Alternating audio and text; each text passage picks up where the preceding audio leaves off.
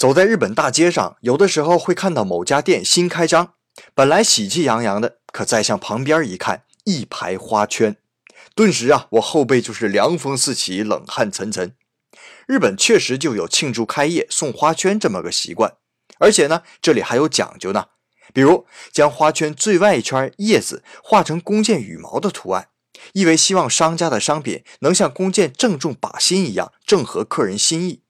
而且花圈可以给人造成极强的视觉效果。当然了，在中国离老远看到一排花圈也能给人造成视觉效果啊。而且像结婚呐、表彰大会什么的，日本人都习惯送个花圈。其实啊，日本的葬礼同样也送花圈，只不过是以白色为主。祝贺呢，还是以彩色为主的。虽说知道民风如此啊，可每次看到花圈，我这心里啊，还总是瘆得慌的。